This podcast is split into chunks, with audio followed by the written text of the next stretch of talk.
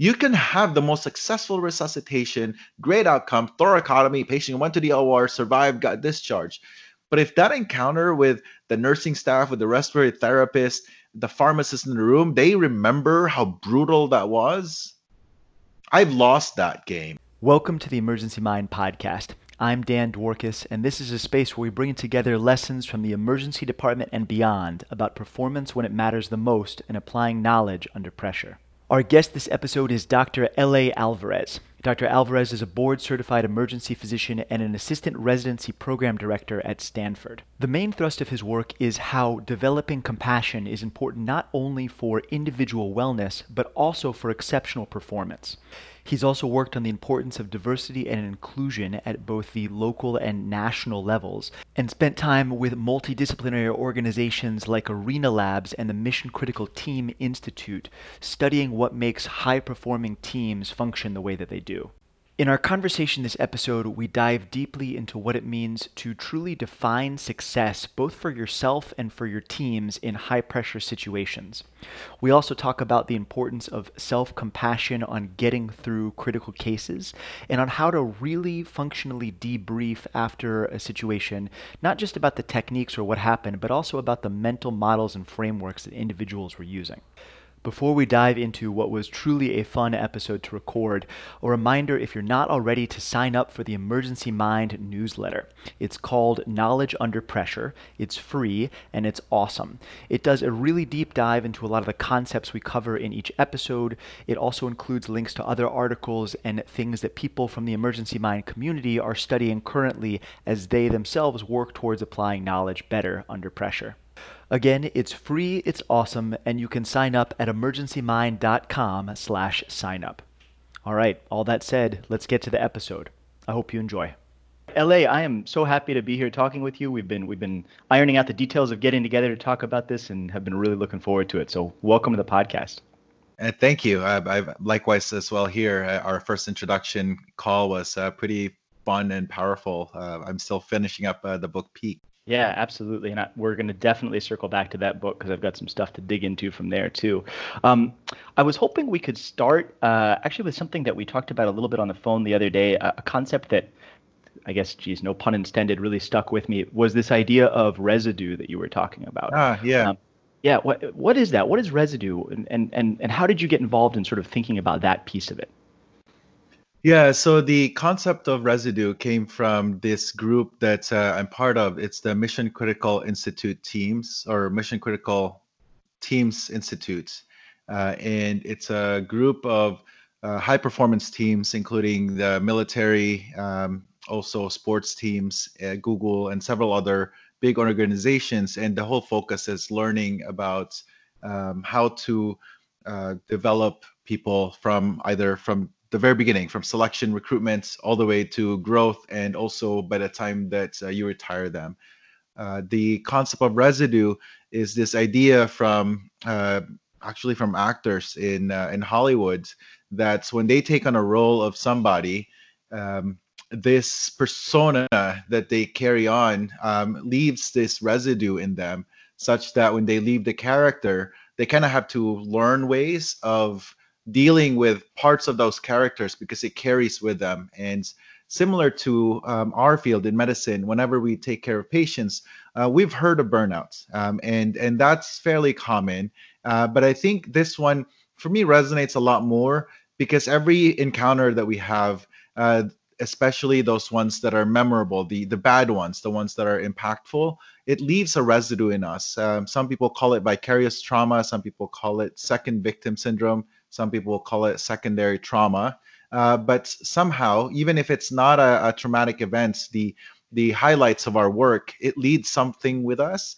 Um, and cumulatively, if we don't know how to deal with that, I think it affects the way that we uh, treat people in the future, how we interact with each other, um, and also how we take care of ourselves. Hmm.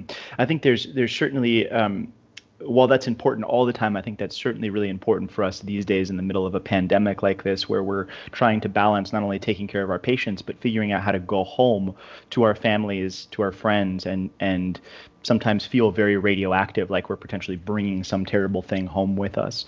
Um, you first came across the concept of residue as like a name through this work with the Mission Critical Team Institute, but but personally in your own career, is this something that you've been sort of thinking about before this as well? Yeah, so I've been very interested in the concept of burnout uh, from a lens of so my initial uh, path in uh, in emergency medicine was I wanted to uh, be a, a, medical director. I wanted to run systems and uh, specifically county hospitals. And in my role as the assistant medical director on clinical operations and quality, I realized that I was driving um, some people uh, to burnout. Uh, in, in full honesty, I was the one that would write them emails about you could do better with this. Um, uh, we need a better system, faster, more efficient, cheaper, and and I saw how much impact that led to. Despite my goal of making the system better, um, the end user was not seeing it that way. It was more of I wanted them to work harder, more hours, uh, or uh, just do more in the short uh, amount of time. Um, I explored that more as soon as I uh, really transitioned into medical education because I saw how much of that effect uh, is exponentially uh, manifested with our residents. Um, and the more I've learned, uh, looked into this, the more I'm realizing that really medical students, residents, trainees uh, are experiencing a lot more of this because of the limited amount of information that they have from a clinical sense. And so for them, I think it's a lot more overwhelming uh, to take on feedback, for instance, whereas as faculty, we can um, push things aside or, or, away when, when we think that, well, I, I, I, see your points, but that's not how I'm going to practice. We, we have our own um, practice style already. So um, I think uh, in a concept of residue, what I'm realizing is that each of us have had these traumatic events um, throughout our training and also the way that we treat ourselves. And and it took me a while to really recognize the importance for instance of self-compassion and how to manage these residues and and live with it. Uh, there's a nice book the body keeps the score and it also highlights how even though we try to rationalize things um, uh, as they are happening to us um, it's really hard to control the emotional aspect of it uh, because that that tends to linger that radioactive uh, notion that you mentioned um, it stays with us. And and also we tend to ruminate a lot more. We think more of of our failures because we drive ourselves to perfection. I mean that's what got us here right? Like to to get into medical school we had to get all a's including organic chemistry and all those classes that probably is not as helpful right now anymore. And yet we all had to go through that tiny um, lens of scrutiny. Um, and then beyond that, uh, by the time that we got to medical school, then all of a sudden we're surrounded by super achievers and we had to get into residency. And constantly we're telling ourselves, you have to be better, you have to be top of your class. And and then we're realizing that we can't, but somehow that disconnect, um, we're, we're, we're just pummeling through our work. Um, I think that's why um, we take medical harm a lot more seriously. Uh, not just because yes it harms patient but also it's it's more of a personal accomplishment or failure on our part when when things don't go as well as what we would want it to to happen.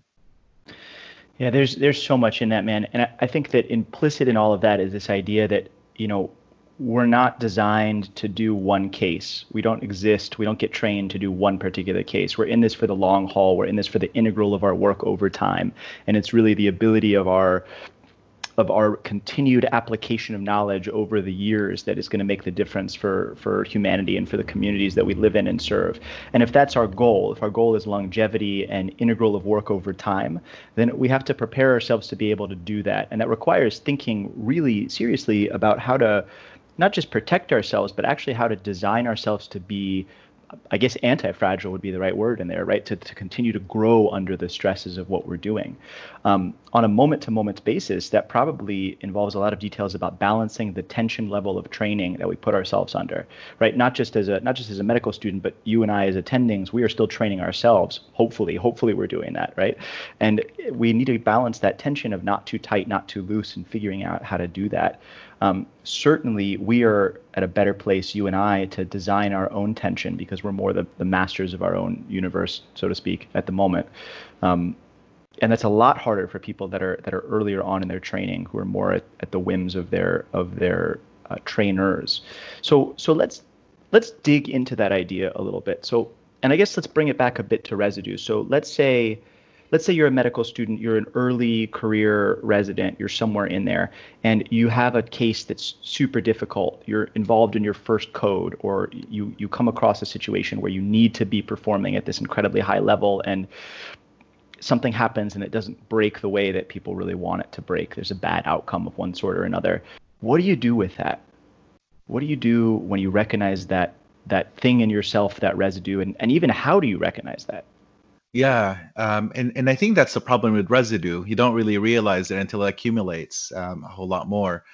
You and I have clear cases throughout our training uh, that we remember distinctly. Our very first death, our very first resuscitation that did not go well, our very first bad outcome that we got that letter from our peer review team that said uh, we screwed up.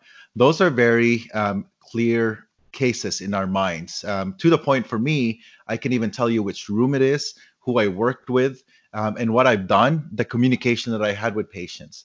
That's that's a lot uh, for us to carry right? And i think that the question that's that you ask is is very valid. How do you deal with that? And for me it's it's a lot easier now knowing what i know um, and having gone through this for um, uh, for several years. Uh, I'm out of residency uh, for for a decade, so so for me that's been very very helpful.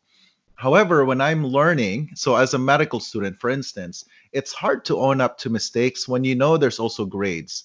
Um, I've alluded to that already. It's a different perspective when you're a resident. When um, when we make mistakes as a resident, uh, the feedback that we're getting is actually supposed to help us get better. All of this is supposed to be formative. And yet, all our lives, uh, especially the, the generation now that's just starting residency, um, they have been exposed to evaluations left and right. And we do it everywhere. You like a tweet, um, you like Facebook, everything is surrounded by um, a scoring system. And so if all your life you've been you've been focusing on being graded and grading other people, um, when you have a bad outcome, you automatically start grading yourself. And that I think is very hard to unlearn. Um, and it's something that me as an assistant program director uh, is is something that I find really really fascinating for from a trainee perspective because we all make mistakes. I still make mistakes. You still make make mistakes. But for a resident for an intern, day one intern who who helps with that resuscitation, and that patient dies. Like I remember um, this case in the ICU when I when I put in a central line and I stuck myself um, with with a needle mm-hmm. right on a patient who has AIDS. And I still remember the room, how I felt, how I blamed myself that eventually that patient died, and and I was not good enough. Like all of these things that I carried me. The one thing that would have helped me at that time was if a faculty member came up to me and said, This is a lot to take on. I screwed up myself. This is what happened to me. Um, often, I think because of shame, um, we really struggle to own up to that. Uh, we we don't like to be vulnerable in front of our trainees, um, and also there's some truth to why that. Where there's also some some real ramifications sometimes when you're over vulnerable and you're you have not developed that uh, rapport with your with your junior learners right? Because they might think that you don't know what you're doing when in fact people that i really truly respect a lot are the ones who are great uh, clinically uh, master clinicians. They can do procedures like with their eyes closed. And yet one of the first things that they usually talk to me about is when they've made a mistake the ones that are very comfortable with their mistakes because those are the ones that you know uh, are, are looking through in their minds as well how can they do better so that's the um, that's a very important aspect of, of, this learning process. But from a residue perspective, I think we need to be able to acknowledge that these are things that we cannot prevent. We will get residue. It's just a matter of how do we take care of ourselves as we're dealing with all of these residue.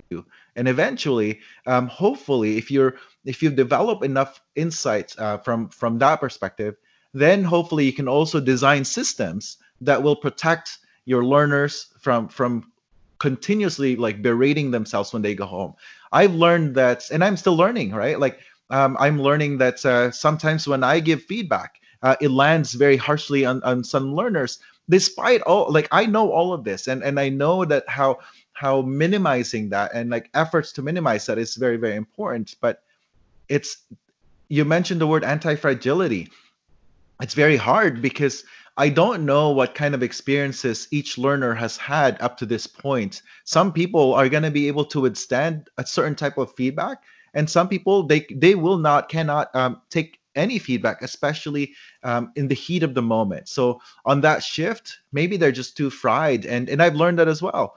Um, I've given somebody feedback at the end of the shift because I thought that's like a time to summarize. Because the challenge in emergency medicine is we don't really we don't really um, we cannot predict when we're going to work next and so there's a sense especially for faculty to kind of like dump as much information to the to the learner so so that you can close that loop in your mind um, what i'm learning is that some days it's just not the right time to give feedback and and maybe the experience itself is feedback and and what is more important is that support just like when i screwed up and and and and and i stuck myself um, if I had a faculty that said, you know what, this happened to me, this is why I, what I went through, uh, and this is how um, how tough it's going to be uh, from an emotional, from a mental perspective when you go home. Um, I think that would have helped me a lot, as opposed to that shame, like I can't believe I did that. I, they must think that I'm not good enough here uh, to be in this residency program.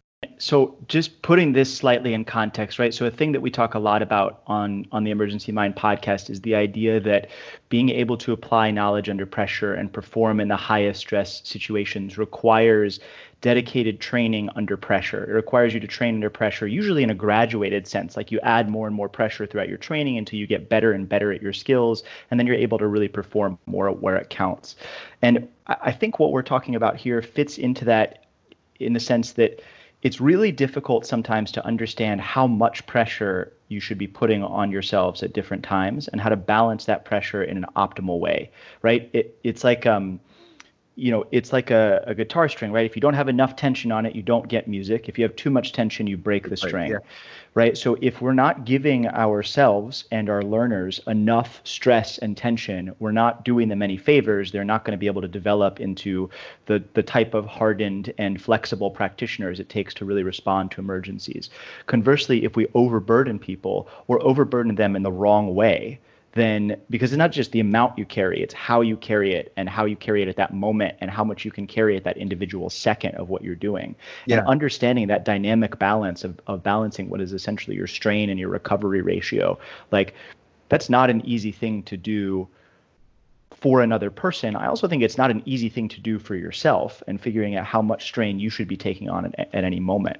Um, but whatever it is, and I, and I want to I want to come back to like how one figures out that balance or how do we experiment around that balance. Yeah. But I think what you said is crucially important that as more senior people on the team, as leaders on the team, one of our jobs is to acknowledge the difficulty of finding that balance and to be there for the people underneath and around us uh, and parallel to us.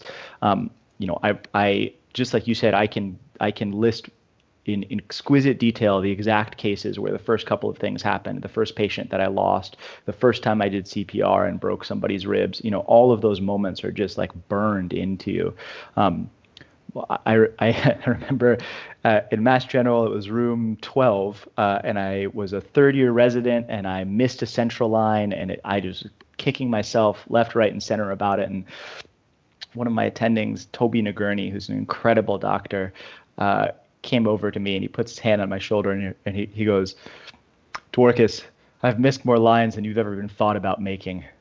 Yeah. It happens to all of us. Let's yeah. get back into it. And and that moment of like watching this person that I respected so yeah. much just say, hey, I you know what?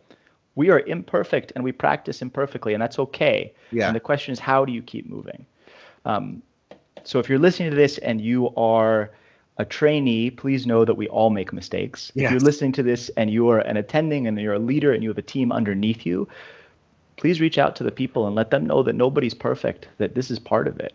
The opposite of that is also very, very important. We often we often focus on our failures, right? Mm-hmm. We often focus on what can what else can we do better because we are in, in by definition uh, we're very resilient people, so we're always trying to be um, uh, be better and forcing ourselves. And so like that's why the concept of of uh, doctors need to be more resilient is very tough. And and this just got published a couple of weeks ago. That's yes, indeed, uh, not a big surprise. Physicians are already resilient. However, I think we also miss the point sometimes when we truly have a successful um, save. Uh, we do a lot of high fives and we do the the um, hurrah and, and and celebration, but we don't really debrief that. We don't pause and really take a moment. It's more of, oh my God, that was a great save. That was a tough airway. Move on. We see the next patient. What I'm trying to do now, um, and and I think that this is something that everybody can can kind of uh, practice as well, and ask yourself if you're doing this as well. When you save somebody, or, or if a resident like does a great resuscitation, I pull them aside, like and and say, hey, this is what it feels like to save a life. Because then they can reflect on that feeling. You really are mindful of that exact moment. Because we etch so many of our memories on the mistakes that we've done over the years. And that adds to residue. What hopefully what the, what this will do is to kind of counter that with memories great memories of this is how it feels to do something amazing. This is how it feels to do something great. And and every time i've done that the residents have this look like, yeah, that's right. But we don't take a moment to do that. It's more of like, hey, great job on that. And then we move on. And so they don't really remember that, hey, great job on that. They just it's just one of the, it's part of our job. We are very we are very used to a um, in an environment where nobody really sends us thank you letters, right? So the very few times that we get a thank you letter, I save those. Um, and yet see I, I, see you smiling because it's true we rarely get thank you letters. The, the people that get thank you letters are the internists upstairs because they take care of them a lot longer. It's the surgeons that does the does the appy. It's not the ones who diagnose it in emergency department. And so when we do really really cool things um, I, I think it's something that we also should try to acknowledge and pause and say hey what you're feeling right now all of this. I want you to just pause and, and remember this. Like your heart is racing as well. You're really elated. Like this is how it feels like to do something really, really awesome.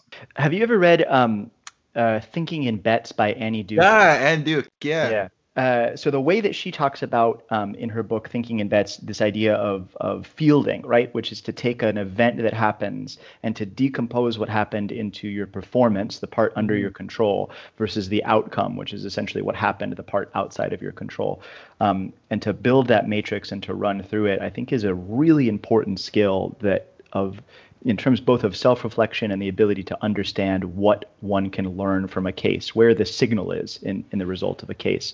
Um, and I think that that's important, like you said, to do not just for cases with bad outcomes, but also to do for cases with good outcomes, because you need to understand, you need to create that feedback reinforcement loop when you're doing something correct.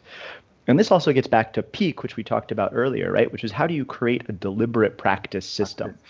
Right? And the way to get better at something you need to you need to understand what you did what happened and the link between those two.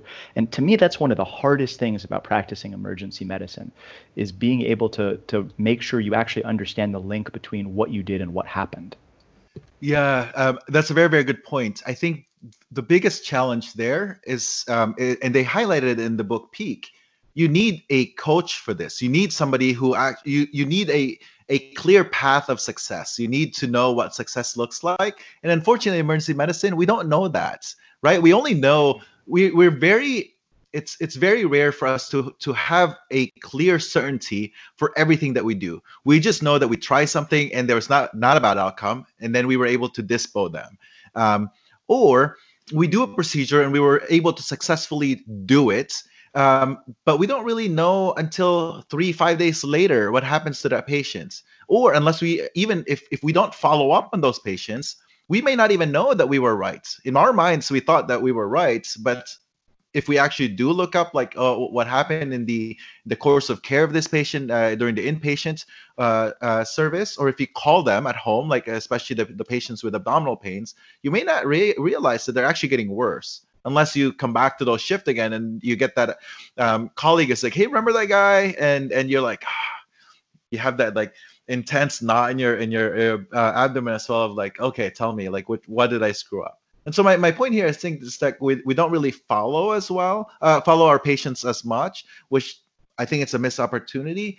And at the same time i think we ourselves as faculty we may not be as confident to say that this is exact what we're doing is 100% because we're never really 100% in our in our management well i think most of the time most of the time 100% is not within the realm of emergency medicine no. most of the time and, and in part that's because as humanity we haven't invented medicine that's 100% good at basically anything yeah. um, but it's but the interesting... practice requires you to have like 100% like so when you do the mastery learning checklist you have to have a 100% what we're doing all of the things that they ask you to do. Um, and if not you fail you start over again. You do it over and over again until you get it right. Um, you can't really do that for many of the things that we do in emergency medicine unless you break it down into tiny steps and then you can focus on those. And most most of us were not trained to think that way. We, yeah. we create mental models and, and representations that um, we I just know that this patient comes in and like huffing and puffing with their breathing, and then they're like their habitus or or whatever else that comes uh, uh, they have a dialysis port i'm going to be like okay this is a flash pulmonary edema. And so you already have a plan in mind before you even like walk into that room. We have all of this but like from a junior learner that's kind of hard. And and those one are easier i think to impart to to a, a, junior learner but when it's a vague patient that's presenting especially during the covid uh, pandemic most of us are, are, are not really sure that this patient do not have COVID. We just make a lot of assumptions based on our previous uh, practice. Okay, I want to try to contextualize a, a little bit of this again, and and, sure. and again, I think we're on the track of how do how do we personally become better at performing in emergencies, and how do we build teams that become better in emergencies? And and there's a belief in there that in order to get better over time, we need to understand what we're doing right, what we're doing wrong, or what we could be doing better, and then to tune ourselves. There's this self tuning component of it. Yes. When we're in residency, uh, when we're in direct training, we have that coaching and we're better able to sort of have somebody else help us tune. But most of our careers are spent outside of that outside of that bubble essentially the vast majority if we're lucky about it and we and we get to live long um, you know and so we're on our own most of the time trying to learn how to perform under pressure. And i think that that if you're not an er doctor and you're listening to this you're probably also in the same the same boat. Sometimes you have coaching but a lot of the times you don't and it's up to you to help figure out this whole self-tuning thing. And and in order to figure that out we have to go back to this idea that you said which i really want to push on which is what does success look like? What does it actually look like? How do we know if we're doing something well or not? And you you got at something which um, Felix Ankel and I were talking about in this last episode that came out, which is the idea of what you within the context of an unpredictable or difficult yeah. to predict event like a code, what are small things that you can predict?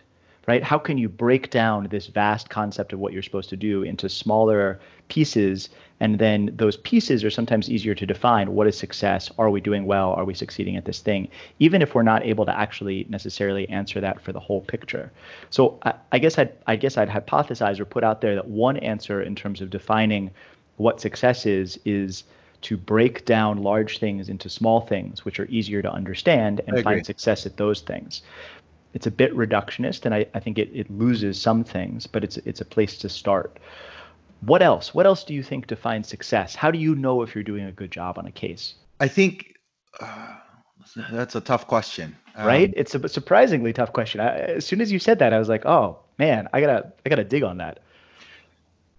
For me, I think often, um, if I'm being truly honest, it's very hard to define success um, and so I go for um, those secondary measures, which is is my patient comfortable? Is my patient um, do they feel that we actually took care of them, or do they feel that there's just a bunch of random people in multiple suits going in and out, doing a bunch of tests, and they have no idea what we just did, but that they're fine. Right? That's how I measure my success. If if I was able to connect to a patient and and and they actually will truly remember that encounter uh, because they're scared. Uh, often, a lot of these conversations that we're having now is focused on us, which is very very important.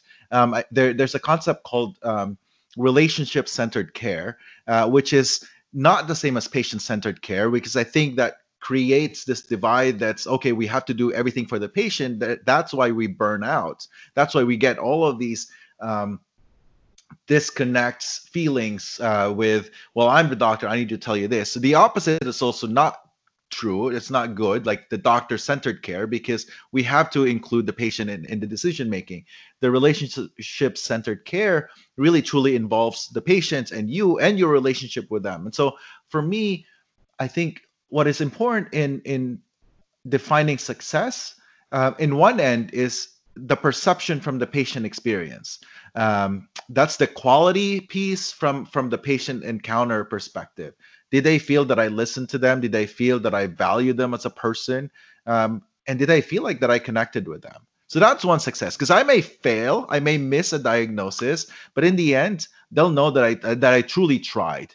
Right? And that is what we can offer in emergency medicine. We will not be 100% sure for everything that we tell them, but if I can at least get them to feel that we are working together to to figure out what's going on, I think that's success um, from a resuscitation perspective, did the patient die? I think it's an easy um, um, measure of success. Although I would argue that one of my like most important conversations are actually dying care, uh, because I think that that's actually sometimes like um, number one it's it's it's what the patient wants or what's the what what the family um, have accepted to have happened.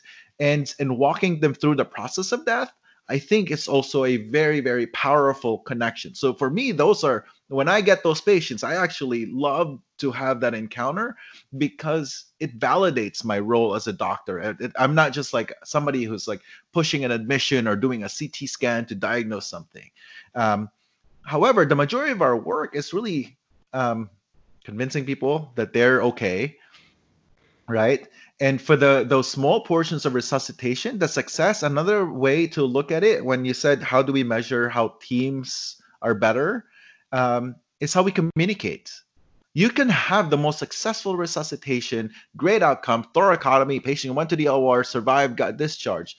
But if that encounter with the nursing staff with the respiratory therapist the pharmacist in the room they remember how brutal that was i've lost that game right I've lost that, and and, and it is not a success. Um, and so I, I love what uh, Felix and you have talked about, which is breaking it down into pieces, which means that in every single event, you can have a lot of positive, a lot of wins, and also a lot of failures if you're truly going to be critical about it. Um, and you're right, it's reductionist. But then you just figure out, you you set the, the, the expectation ahead of time on what you want to look at um, as a success. I think that there is a real danger in making the success or failure whether or not the patient lived or died. Yeah. Because truthfully, that is beyond my control and our control a lot of the time. Um, you know, but it doesn't feel like that. It, it, doesn't, but I think it's important to start working towards that, to ah, understanding yeah. that like I'm not omnipotent. I am an imperfect human. I practice an imperfect science and I practice it imperfectly. And yeah. my job is not to keep everybody alive because if that was my if that was my gold standard, I would never live up to myself and I and I would burn out so much quicker. So so if that's not our measure of success, now certainly I want my patients to live right? 100%. Yeah. But what else is there that's measures of success? And so, it, was it a good resuscitation, right? Well, what do I mean by that? Well, part of it you can feel. You can feel yeah. the energy in the room. Was there cohesion? Did we compile a shared mental model that makes sense, communicate it effectively, execute it well, and do our jobs? Did we design a plan that was elegant, worthwhile, and executed well? And you know, I'm I'm spitballing this a little bit, and I think it's yeah. maybe worth sitting down and defining some of sure. these concepts a little bit better. Um, but I think that that is not just life or death. That even in a case where ultimately you're unable to save the patient and they do die, you can still have a successful resuscitation in the sense that your team did well. Yeah. And you did your job well and you learned and you got better for the next patient. Um, I go back a lot to this idea of never wasting suffering. And I think that that's one of my metrics of success is did whatever suffering happened, did I learn something from it? Did I try to transmute it into something better for either me, my residents, my team, or for yeah. the next patient that walks in?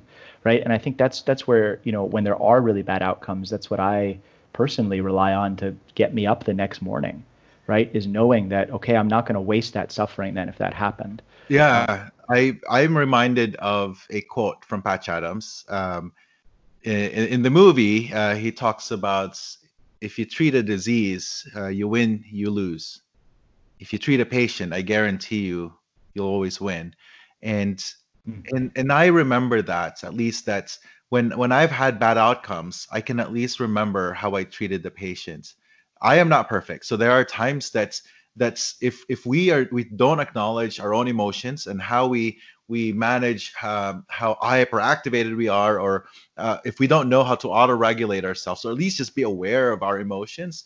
Um, we're human beings. Sometimes we respond uh, to to our patients or our staff in a way that we would regret later on. Like I wish I had done better. Um, but knowing what I know now and knowing about the concept of self compassion, that's when that self compassion truly matters. Um, you talk about uh, self self reflection and and how do we regulate ourselves. I think the most important part is to accept our common humanity, right? To be able to say that you know what there is a lot of suffering there is commonality to there to these like mistakes that happen to medical harm some people even um, the, the, the word uh, medical error is stigmatizing uh, and so some people so um, uh, some people would use the word medical harm because it takes away blaming somebody and, and, and focusing on, on what just happened. Uh, and the, I think for me, the, the, the idea of self compassion is it allows me to then realize, like, okay, I'm blaming myself again um, I need to accept that, like you said, I'm not omnipotent. I, I, I have, I've done my best, and what else can I learn from that? Unless we're able to truly um, be kind to ourselves and and really focus on that aspect that we're not alone in this experience, we will focus on the ruminations of the shoulda, coulda, woulda.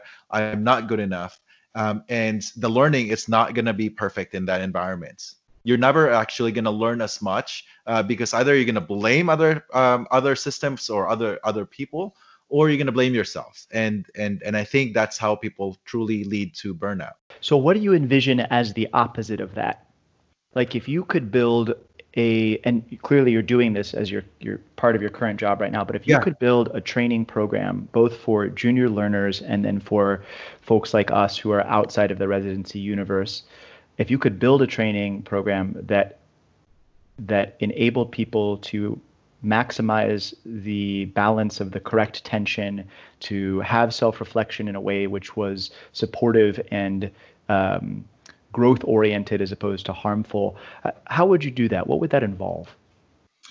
I think it involves a lot of reflection, deliberate re- reflection. So debriefs after events. Some people call it the after action review. And so for every resuscitation, good or bad, however the outcome is, um, as we're trying to define it earlier, we talk about it.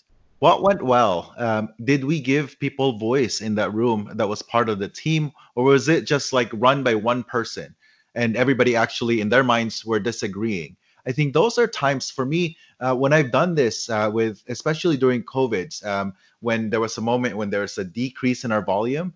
I tried to really do a debrief at least once a shift for whatever uh, resuscitation we did, even if it's a minor one, only to focus on the communication as- aspect of it. Because once we start talking about the communication, there's for me there's several wins here.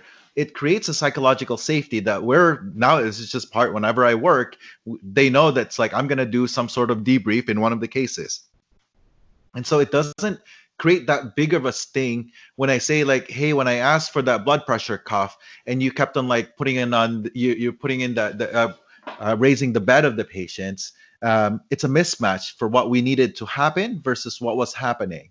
Um, and also i can get feedback from them. Yeah when you kept on saying that it was actually very annoying because what you didn't see from my perspective was that there's the ambu bag that's stuck um, with that bed and i i needed to raise that bed.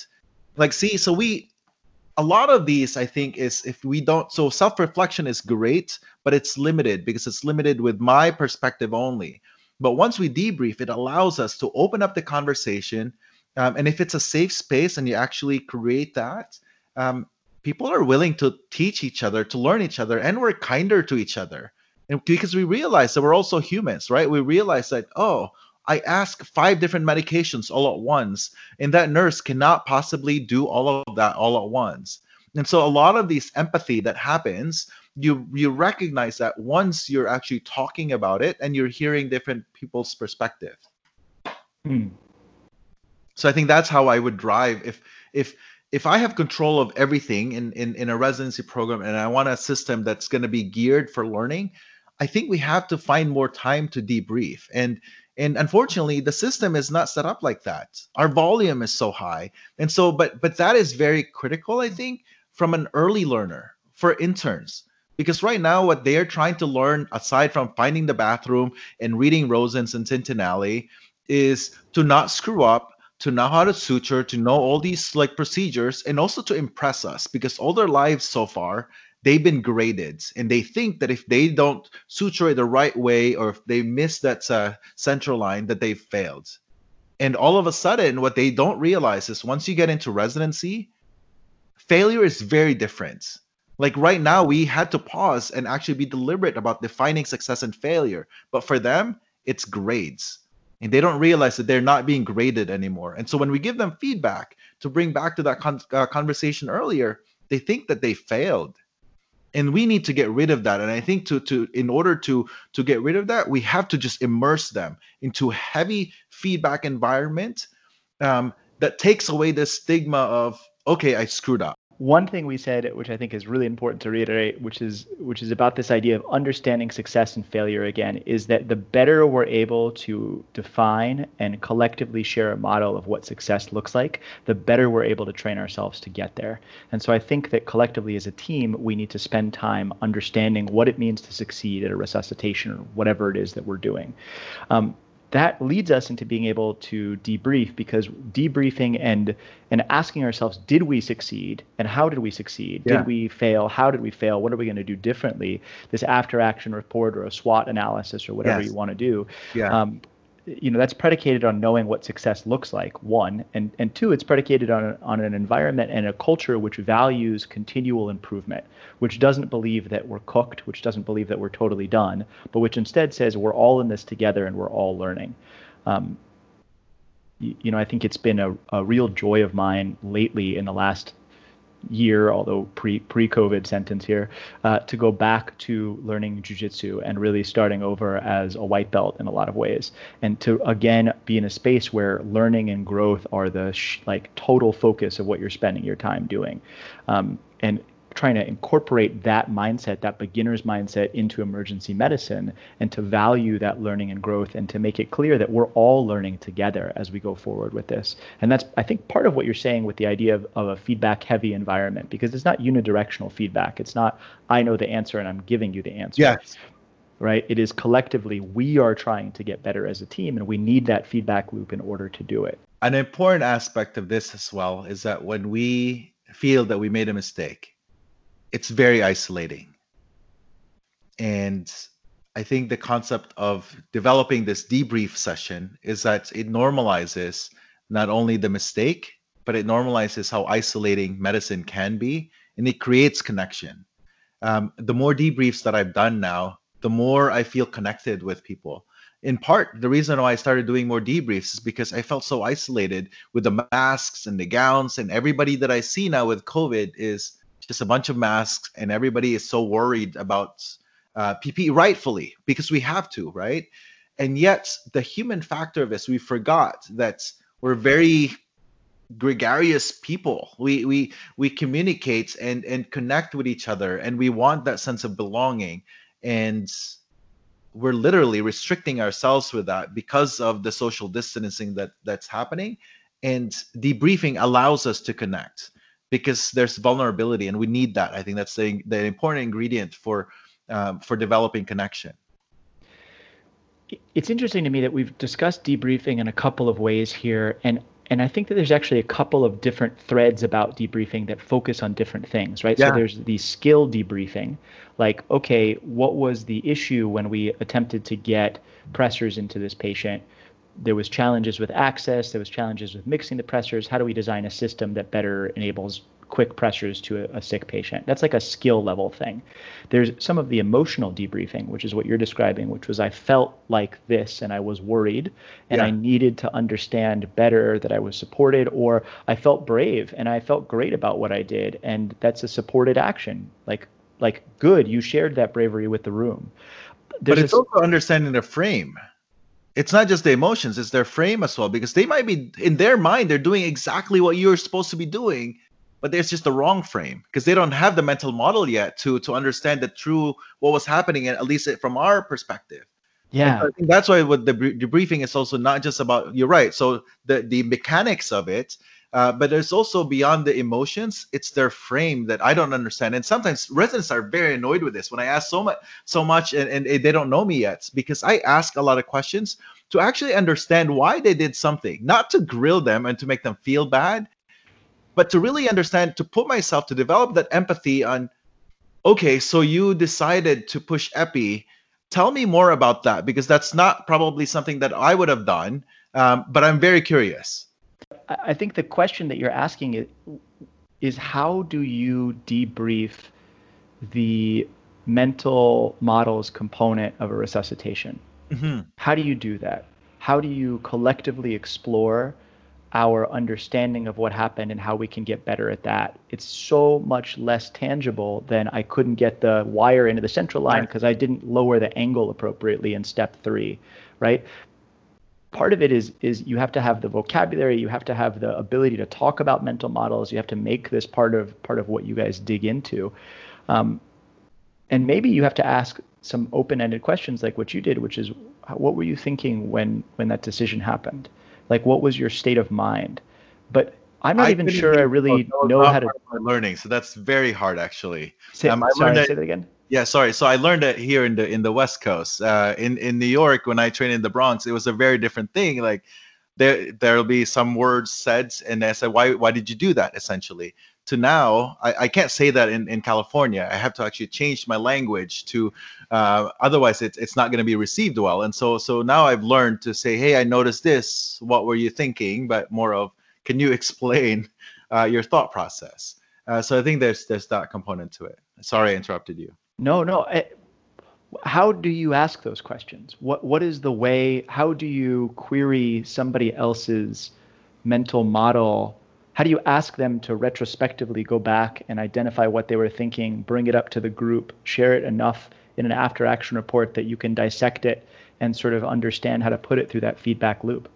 This is the hardest part because it requires true psychological safety for them to open up to that and admit that they make a mistake. So um, often especially especially at the beginning now especially if there's new people in the in the debrief so I, i'm a nocturnist so the beauty with that is i know pretty much the people that i work with to a point like uh, it's very consistent as opposed to i think day shifts have a lot more changes in the in the staffing so at nighttime if if i know if i'm doing a debrief and it's the same people that i've done debriefs i don't have to really explain to them my my feelings a lot because they understand me but if there's somebody new I make it a point to be the first one to share a mistake.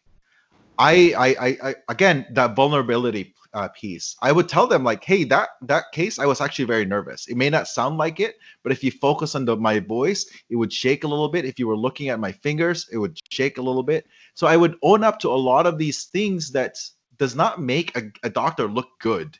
Uh, because if they see that that I'm comfortable sharing with them that I make a mistake and make mistakes as well, um, what I'm what I see a lot more commonly is that then the nurses, the the residents feel a lot more comfortable sharing, like, oh yeah, I own that part. I, I was not paying attention because I was so focused on this, or yes, I yes, I, I I totally screwed up on that one. But it's very hard to to start people to own up to their mistakes if you yourself, especially if there's a hierarchy, if you cannot own own that up. You certainly have to set the tone as a leader to say that we believe this is important. We're going to talk about it. And also, this is what happened. Because I think what you said about it doesn't make you look good as a doctor is an incredibly telling statement, right? There's this vision of a doctor as a totally polished component yeah. that is like, you know, walks into a, a, whatever room and just sort of like does the thing and sinks the line from across the room and then everything's done. But to me, my version of myself, if I imagine what I want to look like, is a person who is constantly experimenting and growing and getting better, right? 100%. Part of, part of that's built on on the models of what you know I've learned in the martial arts community about what are the best martial artists doing. They're constantly yeah. refining their technique. They're constantly experimenting and playing. There's this playful sense of self-experimentation that goes on among the best martial artists that I've had a chance to work with that unfortunately I think is sometimes missing in the medical community, right? Where we need to bring in that sense of experimentation and joy and sort of modification of ourself because I want that sentence you said to go away right? I want what makes you look good as a doctor to be open and exploratory and to be improving your team as you go forward. Yeah, there's real ramifications for our mistakes. Mm-hmm. People can die, we can get sued. Mm-hmm. And so there's all of these things that we try to shelter like to to put up facades that we got it together. Um, and so I understand why most people, definitely most of us, even I will have that moments when I when I like uh, Brene Brown talks about puffing up. Like we we try to puff up sometimes to to prove to everybody that we got it. Totally. Um, and and that's why I think we have to also share that you know what I was not really as confident when I was in that room, or I really didn't know. And the the first I, I, I still remember I have a clear vision of of the nursing staff and and my residents being in this conversation when I debriefed and I shared with them like I was shaking when I was putting this central line because I was so nervous about like this patient uh, that I'm gonna get stuck again. And, and they were like, really? Because you did that. So like you were so confident. I was like, yeah, but what they didn't realize was I, like it brought back memories of what, what I shared with you. I stuck myself with somebody with AIDS, um, and and sharing that with them makes me more human, and it's it it actually makes it more that yes, emergency medicine is tough as a field, and at the same time it's attainable that we can get better at it to the point that we can be confident enough to own, our, own up our mistakes. I think that's why it's it's very very helpful for leaders to truly share that. And and and i'm i'm fortunate to be in a place where um, my medical director my chair owns up to whenever something happens like oh yeah i totally screwed that up. Like in plain simple language like that. But i've also worked in places where you're not allowed to say that right?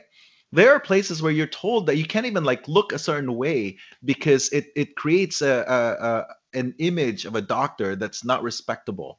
And and i think that's very hard um, because each of us have our unique ways of, of portraying ourselves and also conducting ourselves and and maybe holding a patient's hand is actually one of the most important things that we can do without necessarily diagnosing the disease or like fixing the problem Al'ai, this has been in, incredible to dig into. And like right now, we're coming back for round two, some point in the near future, to keep digging into this because I think there's so much meat in this idea of like, you know, how do you build a system that creates the space for compassion, self reflection, and the ability to discuss with teams not just these not just the physical components of what medicines we delivered but the mental components and the emotional components of how we were thinking and feeling and optimizing ourselves in these situations. Um, i don't think that exists the way that it should and i think it's something we need to really think louder about how to build. Um, but I don't think wrap- it starts with us. I don't think it, it really cannot start with us. By the time we get residents, they've already been um, designed to be the way they are. And there's a lot more unlearning. So unless we create a, a, curriculum of unlearning it's very hard. Because you know what? There's all of these expectations that we have to also reach to train them to be a great doctor to chart better to be able to uh, to meet compliance for all of these things and not screw up and dress up like a doctor and if you're a woman if you're underrepresented in medicine another layer of of expectations, right? And it's very hard because you know what? As just a human being to a human being, we are not perfect. But mistakes for each of those layers that we add to ourselves and as a new person, like the imposter syndrome that happens in that, to think that you maybe they made a mistake, it's a lot to take on. And so, yeah, of course, if you don't know how to handle your own uh, imposter syndrome, because everybody has that, but if you don't know how to handle that, you either puff up and prove to everybody, you act like you know what you're doing, and that's how people are mean to each other, right? That's how people belittle other people's ideas because they want to show dominance, or the opposite, you cower into this person of maybe if I just keep quiet, they're not gonna notice that I'm here because the more they ask me, they know that they're gonna the more that they're gonna realize that I don't know enough. The beauty with emergency medicine is that we can start wherever at, a, at, at any shift, and you can train somebody from one point to another, and there's a like a very tangible thing that they get better. Right? That's why I love emergency medicine. Um, I can start off with a medical student who's never seen EKGs before, and you can train them on what to look for for STEMI or not STEMI. By the end of the shift, they're going to be at least confident enough to, to recognize things. There's a lot of pattern recognitions that we train ourselves to be in. And yet, unfortunately, we didn't get here understanding that. We got here because we were tough on ourselves. We pushed ourselves so hard. And we were we were very viciously not welcoming to any failures and you mentioned, and I love what, what you said, like we have to make a lot of mistakes safely. And that's why I think simulation is great. We have to make a lot of mistakes in order to innovate, in order to grow, in order to be better. Otherwise, we're just going to only reach a point of expertise that people haven't like thought of for ourselves. We won't reach our full potential actually because we're limited to what other people think what that success is. And so I think that's why we struggled with what does success look like? Because your success might be very different for what I would consider success. And that's hard to do deliberate practice. Designing a system that starts from early on in training to um, indoctrinate people not with the goal is grades and not with the yeah. goal is this, but the goal is self reflection and improvement and growth, super important. However, because I can't go back in time and start over, I also want to figure out how to tune myself as we're doing this. And I think that we need to understand that that there's parts of this that we can and should take on for our, our own practice um, as we're leading teams, even even imperfectly, even with all of the baggage that we have coming into it. How do we redesign our own systems as we go? Ah, yeah. I think again, I, I truly believe it starts with self-compassion we have to be able to be kind to ourselves because the, the kinder we are to ourselves the more we accept that that we cannot control everything the more that we're going to be open-minded to see that okay well that did not go well. Let's talk about it. Unless you're kind enough to accept that for yourself you're not going to be able to listen to other people to tell you that you screwed up. Because in your mind you screwed up right? Versus actually thinking about it, that was a medical harm. Let's talk about it. Language here matters a lot. So in our department, I'm very proud that our, our medical director changed it from peer review to case review. A simple change in the language. It's not about the peer anymore. You get rid of the name, blame, shame aspect of it and focus on the system. So you're right. We have the ability to change this at like even when when people get to us, like when the trainees get to our point. But it it does take deliberate effort with the way that we talk about it, the way that we correct people on, on how they talk about errors or mistakes or harm, and the way that we address it, right? Do you make somebody feel bad and stand in front and defend the case? Or do you talk on the side uh, and and really truly debrief and, and share like this is how I screwed up and then represent that person in front of everybody and, and, and discuss the case. Focus on the case, not the person because that person already learned something right? They learned a lot. They learned that they that they screwed up. They learned that that they're not good enough. And and all of these learning it's not right. It's actually it prevents them from learning the true thing that oh okay like how can one smart physician miss a STEMI? Right? We've been trained in medical school so many times so we know exactly what it looks like. Because but but if you actually debrief that further you'll realize that you get five EKGs all at once while trying to answer a very important phone call, and then an orthopedic surgeon or somebody else is screaming at you on the other line for not doing XYZ. And that's why when they slip that other EKG, you miss that STEMI. And yet at the end of the day, I missed the STEMI and I will have to answer to that to somebody. and I will go home and I'm gonna blame myself. I can't believe I screwed up. I can't believe I, I missed up. Uh, I missed that STEMI. And that's the residue that builds up. The residue of being yelled at on the phone by another consultant, the residue of multiple EKGs all at once, and the residue, the bigger residue of getting a letter that you screwed up and missed a STEMI. I love it, man. That's a lot to work on. Yeah, but I think this is why um, focusing on high performance teams and truly understanding it um, and and breaking it down different pieces. Like I just talked to you, so so that EKG analogy happens a lot actually across the country, right? But people focuses only on one part of that, which is that doctor who misses STEMI. But if you focus, if you have multiple teams, the ClinOps people focusing in the systems, right? The well-being person focusing on how you handle like errors like this, like like how do you take care of yourself, like a coach, like a life coach. And then and then you have conversations like another person that handles communication. How do you then debrief this? I think that's how we change the system. I don't think that exists yet. Hmm. I think that's the growth mindset there. The answer is yet. Like we're not there yet, but this is not unheard of. This is not something that we cannot create. I right. think we have the ability talking about it right now. There's a lot of ideas that's flowing, right? Absolutely. I think the challenge is how do you take that on like to to make it happen on your next shift? Right. So so how do you? What's your yeah. what's your challenge to people for their next uh, for their yeah. next shift? ER doctors or not for their next whatever whatever session it is where they're working on this kind of stuff. Like like what's a what's a good way to start? I challenge every single one of you to do a debrief on your next shift. Whether you had a resuscitation or not, just pick a case and just create an environment where you can talk about how things went. And you focus on the human factors of it, the communication aspect, right? And the true outcomes. You can do your metrics, uh, the door to to needle time or the door to EKG time. Like those are things that are, is easy to actually check off and have one learning point about um, how that felt, how that felt to communicate. And I know this is not popular. It'll take a lot of time, at the very least, five minutes, right? And we don't have five minutes usually. But we're emergency physicians.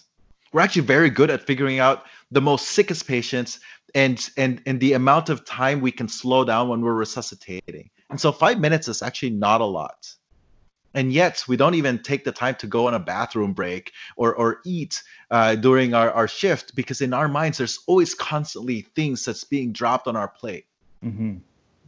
i think being mindful and taking moment to just reflect is something that we don't do as often. And so my challenge would be on your next shift take a moment to debrief with someone about an experience.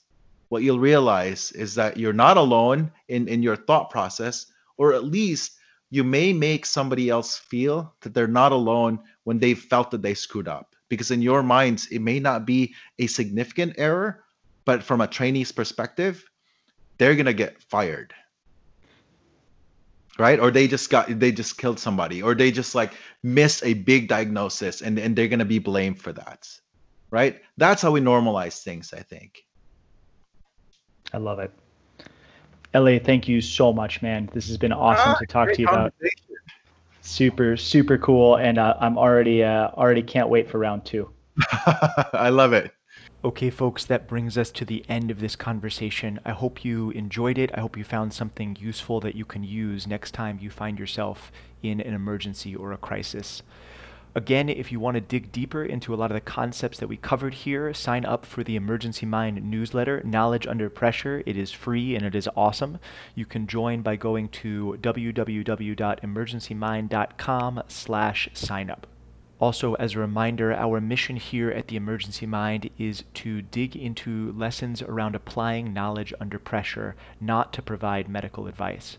Our opinions, as expressed on this podcast or elsewhere, are our own and not necessarily those of our employers or the hospitals at which we work. So keep up the good work, keep training, and good luck out there.